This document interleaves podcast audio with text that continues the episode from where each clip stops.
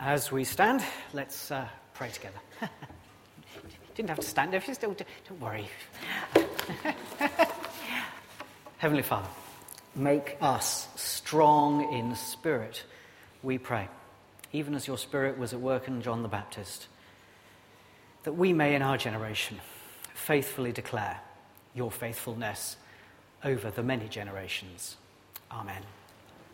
Do please take a seat.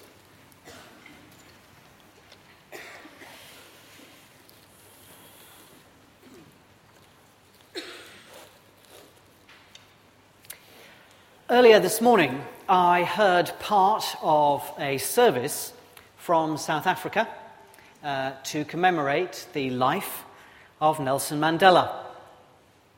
The lesson was the escape of the Israelite slaves from Egypt.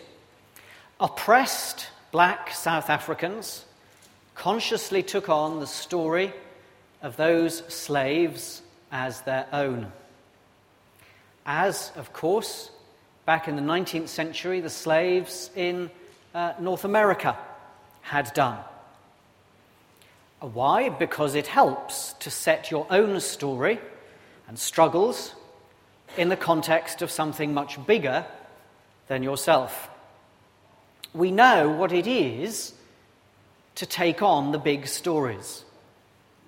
And that's what the Holy Spirit is doing in the mouth of Zechariah as we just heard this morning.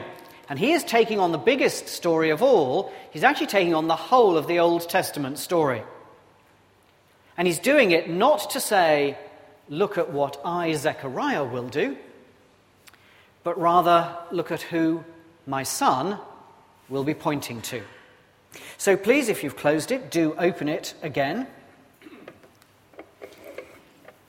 Chapter 1 of uh, Luke. It's on page uh, 1027.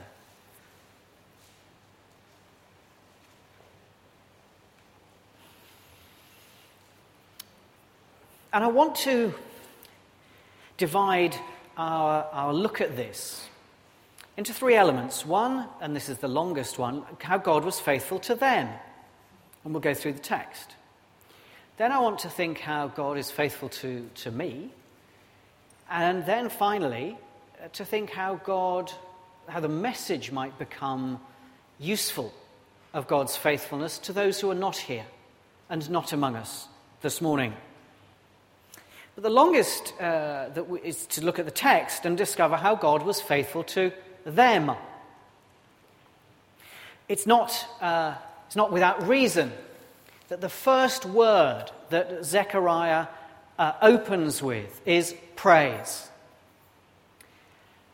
Zechariah has been uh, struck dumb for the months of his wife's pregnancy because of a visitation from an angel whom he didn't believe, and that was God's punishment. So he's been struck dumb.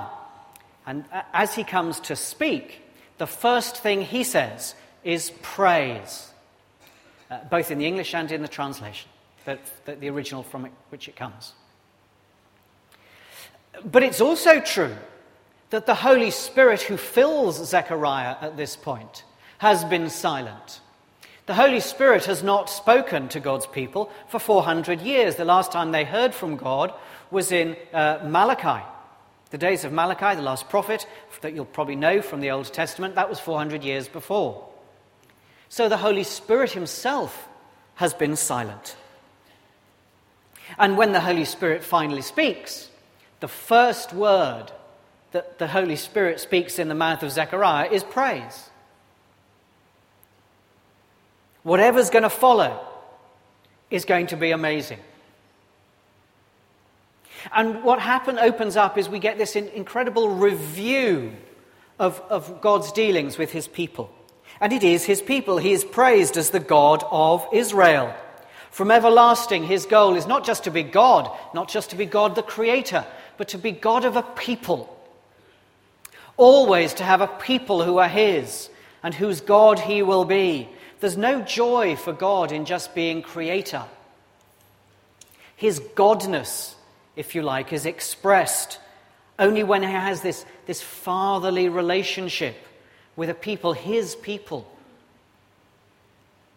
Now, when we go on as the, uh, the song continues, to hear words like uh, redeem uh, in verse 69 and salvation in 71. We, we kind of, oh, it's, it's, it's Advent, it's coming up to Christmas. Well, we know about those words, don't we? That's Jesus stuff. But, but in a way, not yet. Uh, Luke is looking back from the, obviously knowing the Jesus stuff to the time before the story was entirely clear, where Jesus was still on his way. And, and it's, it's too spiritual to rush to that just yet. This is still about God acting as Saviour in the sense of saving his people from everyone who would oppress them. When the Old Testament talks about a horn, and you can see it there uh, in verse uh, 69. He's raised up a horn. It means a person who is a symbol of strength. So in verse 69, he has rescued his people from slavery. That's, the, that's what, uh, sorry, verse 68. Redeemed is the language of slavery. The picture is the Exodus redeeming. And in verse uh, 71, He's defeated the foes of his people so as to bring them salvation. So that's a look back to kind of the Exodus and that slavery redeeming period. But then this mighty figure is going to carry echoes of the great King David, who extended the borders of his people further than anyone else had ever done. He united the people, he brought peace from their enemies round about them. But there is something more than earthly salvation here. You've just got to think of the names that are here David, Abraham. Thinking of the words redeem, kind of for, for a Jew carries that sense. Oh, Moses, we know about that. In fact, this song is uh, full of references to the Old Testament.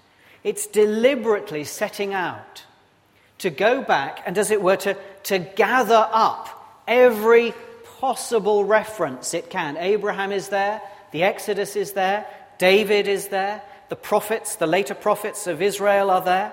Whatever this is about, this is about the whole of God's people and the whole of their history. And also, here, though we probably don't hear it so easily, there are echoes of the Psalms. Psalm 106 has a moment at the beginning when God visits and saves his people. And the original language is actually uh, uh, uh, the same as the language we get in Luke 1, although our translations obscure it a bit. And this is what I find exciting because in Psalm 106, God's people are suffering under oppression. But that is God's judgment upon them for their sin. And then in their distress, God, we're told in the psalm, remembered his covenant and delivered them. So when we read now in Luke chapter 1 and verse 72 that God is remembering his covenant, what's going on is that the judgment of oppression that came through their sin is being lifted. The punishment of their sin is completed. The judgment is over. A new period of mercy and forgiveness has started. So it isn't the enemies and those who hate us over here as physical. Uh, oh, and uh, by the way, also we're covering God opening his uh, mercy and forgiveness uh, over here as spiritual. The two things belong together. So Zechariah, inspired by the Spirit, is recognizing that the era of judgment and harshness is over and the era of God forgiving his people is opening up. Now, just imagine what that means. Think of all those, well, I think we still call them Negro spirituals, that celebrate what God is going to do. Because the hope is there that oppression will finally be lifted. This, is, this could be set to that kind of music because it has that sense in it that the harshness, it's finally over. Do you remember that line in the, um, the Lion, the Witch, and the Wardrobe?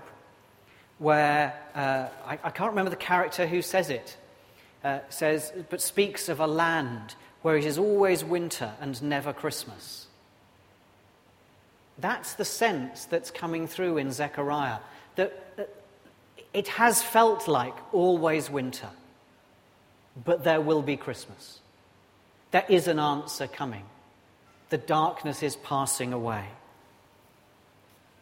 Well, before we go on, let's just spend a moment longer on uh, uh, verses 72 to 75. God made covenants, agreements, but in which he was the one who offered the agreement. He made covenants with Adam, with Abraham, with Moses, and with David. And in each one, the issue at the heart of it was really one of identity. You shall be my people, and I shall be your God. So when their sin got in the way,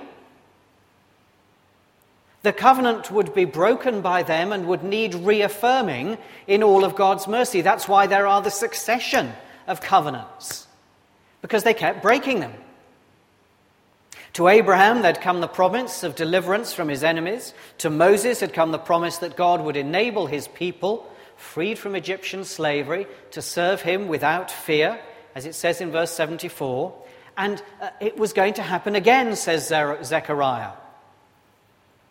But this time, uh, he's gathering up the whole history because this is going to be the final, the last, the one and only covenant. All of this looks back, it's history, and it's for a reason. It's not just random, oh, look, isn't that nice? God's, do- God's doing that thing again that He does. Rather, it's a deliberate looking back over history to say all that God has ever done with all of the covenants, all the calling, all the claiming of a people, it was all so that one day we could serve Him without fear, in holiness and righteousness all the days of our life. Verse 75. That's the history. But then Zechariah goes on and looks forward. That one day is here. What God has always done is now being fulfilled in our time. All those promises in every generation to each one of our fathers in the faith, here, now, they're all coming together. God has not forgotten us. 400 years they've wasted. The Archbishop of Canterbury, in the sermon about Mandela this morning, uh, talked about his 27 years in prison and said, 27 years, just add that to your own age and think what 27 years does to you. True. But now think what 400 years does to you the, the complete collapse of hope. Probably whitewashed with a sense of, yes, well, we do, we do continue to hope in God, and we hope that He will give us the strength to get through these very difficult times that we're in. It's not what Zechariah is promising.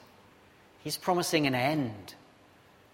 And you, my child, will be called a prophet, because you will go before this Lord, who will be God Himself, to prepare the way. And this salvation will be, finally, the forgiveness of all the sins of idolatry and unbelief and abuse of each other that led to your oppression in the first place.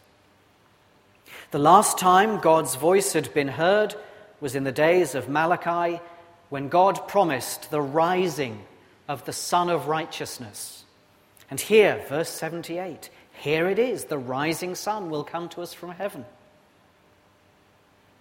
And one final thought as we think about then. We listen to Zechariah and we think how wonderful it is that his son should become the Baptist. But whatever will go on to happen for the Saviour and the baptizer, it tells us that the line of salvation is not going to pass through Zechariah himself or through Zechariah and even his son, John. All that Zechariah, the priest, stands for, the temple in all its glory, is being set aside. The horn of salvation will be in the house of David, the kings, not in the house of Levi, the priests. And why might that be? Because the Old Testament is full of references to kings who, because they were king, thought that they could take on the job of priest as well, thought that they could uh, present sacrifices and take the power that there was of, of dealing with God. And then the judgment that falls on those kings, because God in each case says, no, no, no, no, no, you don't overstep your limits, because the priests will tell you what to do. The priests are actually the boss. But now, a king is going to be the boss. The priests, the line of priests is being set aside because the king, the king of kings, is entering upon his service. God is faithful to them. But, and much more briefly, God is faithful to me because all of that's for them. And what about me and you? This is, after all, the God of Israel, and we're not, most of us, Jewish. I came to Christ when I was convinced within the space of a couple of hours that a man had risen from the dead.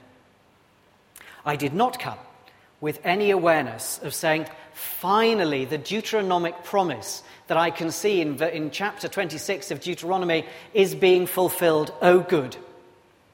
Probably you didn't either. But as time went on, my picture of God changed. Who He is got deeper. Who I allowed Him to be in my life got bigger as I read the story of how he'd been faithful over such a long time.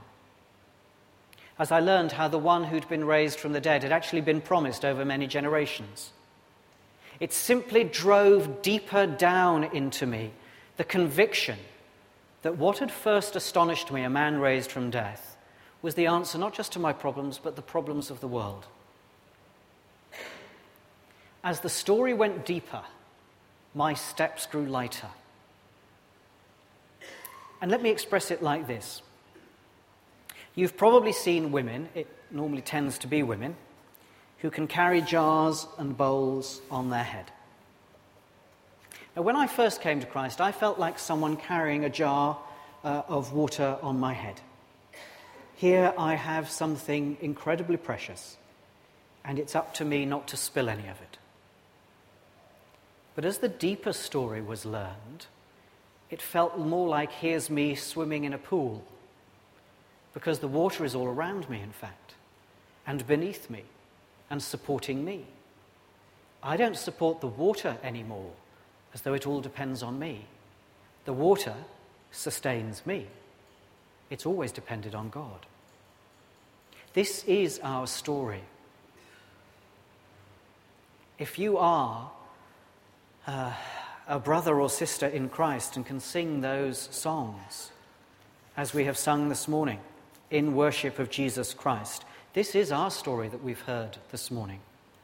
Not because we're Jewish, but because it's the story of our God, the only God from eternity. And then finally, God is faithful for the others. God was faithful for them then. God is faithful for me now. But what about the world that doesn't know Christ? Well, imagine you've got a medical problem. You go and see the doctor, and she sends you away with a prescription for lifozine.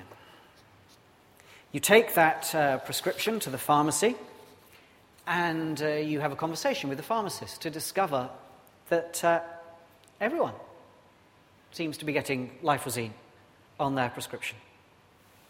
That every doctor across the city is prescribing lifozine for everything. Well, knowing that, you take it somewhat cautiously, but you're amazed to find it works. Even more amazed when your neighbor over the fence says it worked for him, with a different ailment completely that was holding him back. What Zechariah offers is actually a universal prescription. By reviewing the history of Israel, when so many promises were made to God's people, and when so many times they failed to believe those promises. Uh, uh, the, the promise that we had at the beginning on the £10 note I can imagine, I don't know if you've had this with your kids, trying to explain to your own children what I promise to pay the bearer the sum of £10 means. But, Dad, this is £10. So, why does it promise to pay the bearer the sum of £10? Well, it means that I, if you go into a shop, I could give you another £10 note for this one. Huh? But it says I promise to pay the bearer the sum of 10 I can remember having that discussion with my dad. The promise that we get from God is problematic, but not from his side. It's from ours because we so often refuse to believe it. That's the story, the universal story through the Old Testament. They didn't believe it when it had been given to Abraham. They didn't believe it when it had been given to Moses. They didn't believe it when it had been given to David. They wouldn't believe it when it was given to the prophets. They simply would not believe that they could be God's people and he could be their God. And it becomes clear that the universal human problem is the consequence of living without trust in the promise of God. See, there's not many these days are going to hear the term sin as helpful. Not because they don't know what it means, but because they think it do know what do know they think they do know what it means and they're normally wrong. But isn't there a widespread sense anyway that life is hard in the wrong sort of way? Not heroically hard, just horribly hard. That life is fragile in ways that it shouldn't be, that relationships break down in ways they shouldn't that we are not free to be our true selves. Well, that's not surprising if the problem is that each one of us lives from the center of him or herself. That living with ourselves as the center is the problem. And we can say from Zechariah, what if the problem is you, my friend? What if the problem could be fixed? so that you could face life with strength rather than fragility, facing life without fear, with the peace that enables living right, as verse 74 promises.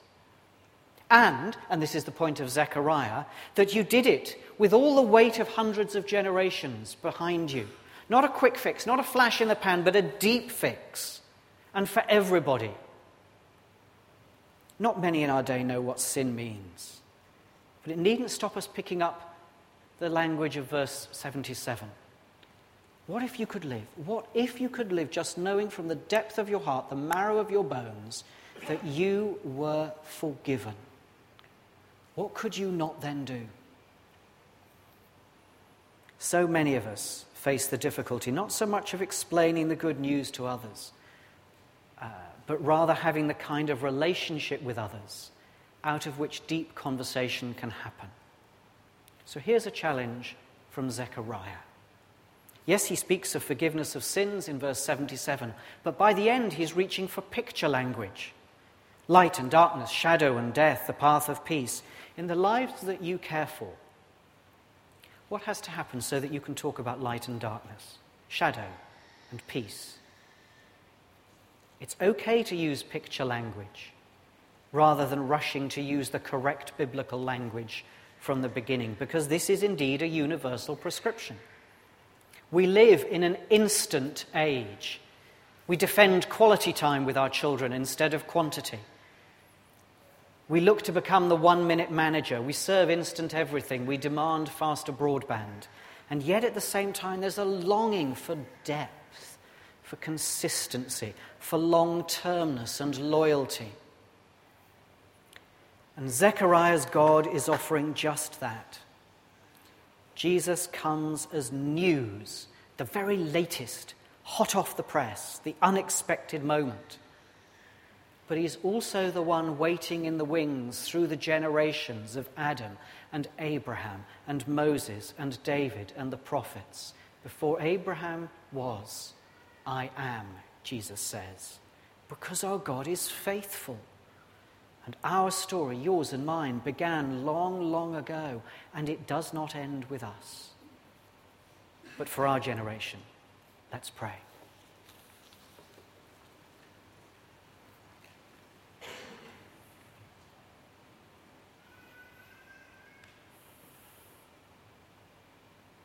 Lord, many of us will have come into uh, this building today with our minds occupied by what has happened to us today, or perhaps in the last week since we were together. And you invite us to look back over so many generations and to find you faithful. Renew our confidence that this Jesus, who is new to the world at Christmas, is the absolute culmination of all that you have ever promised through thousands of years. And may that Jesus, the, representing the faithfulness of God, be to us our constant hope and anchor. A hope and anchor that we offer to our world. Amen.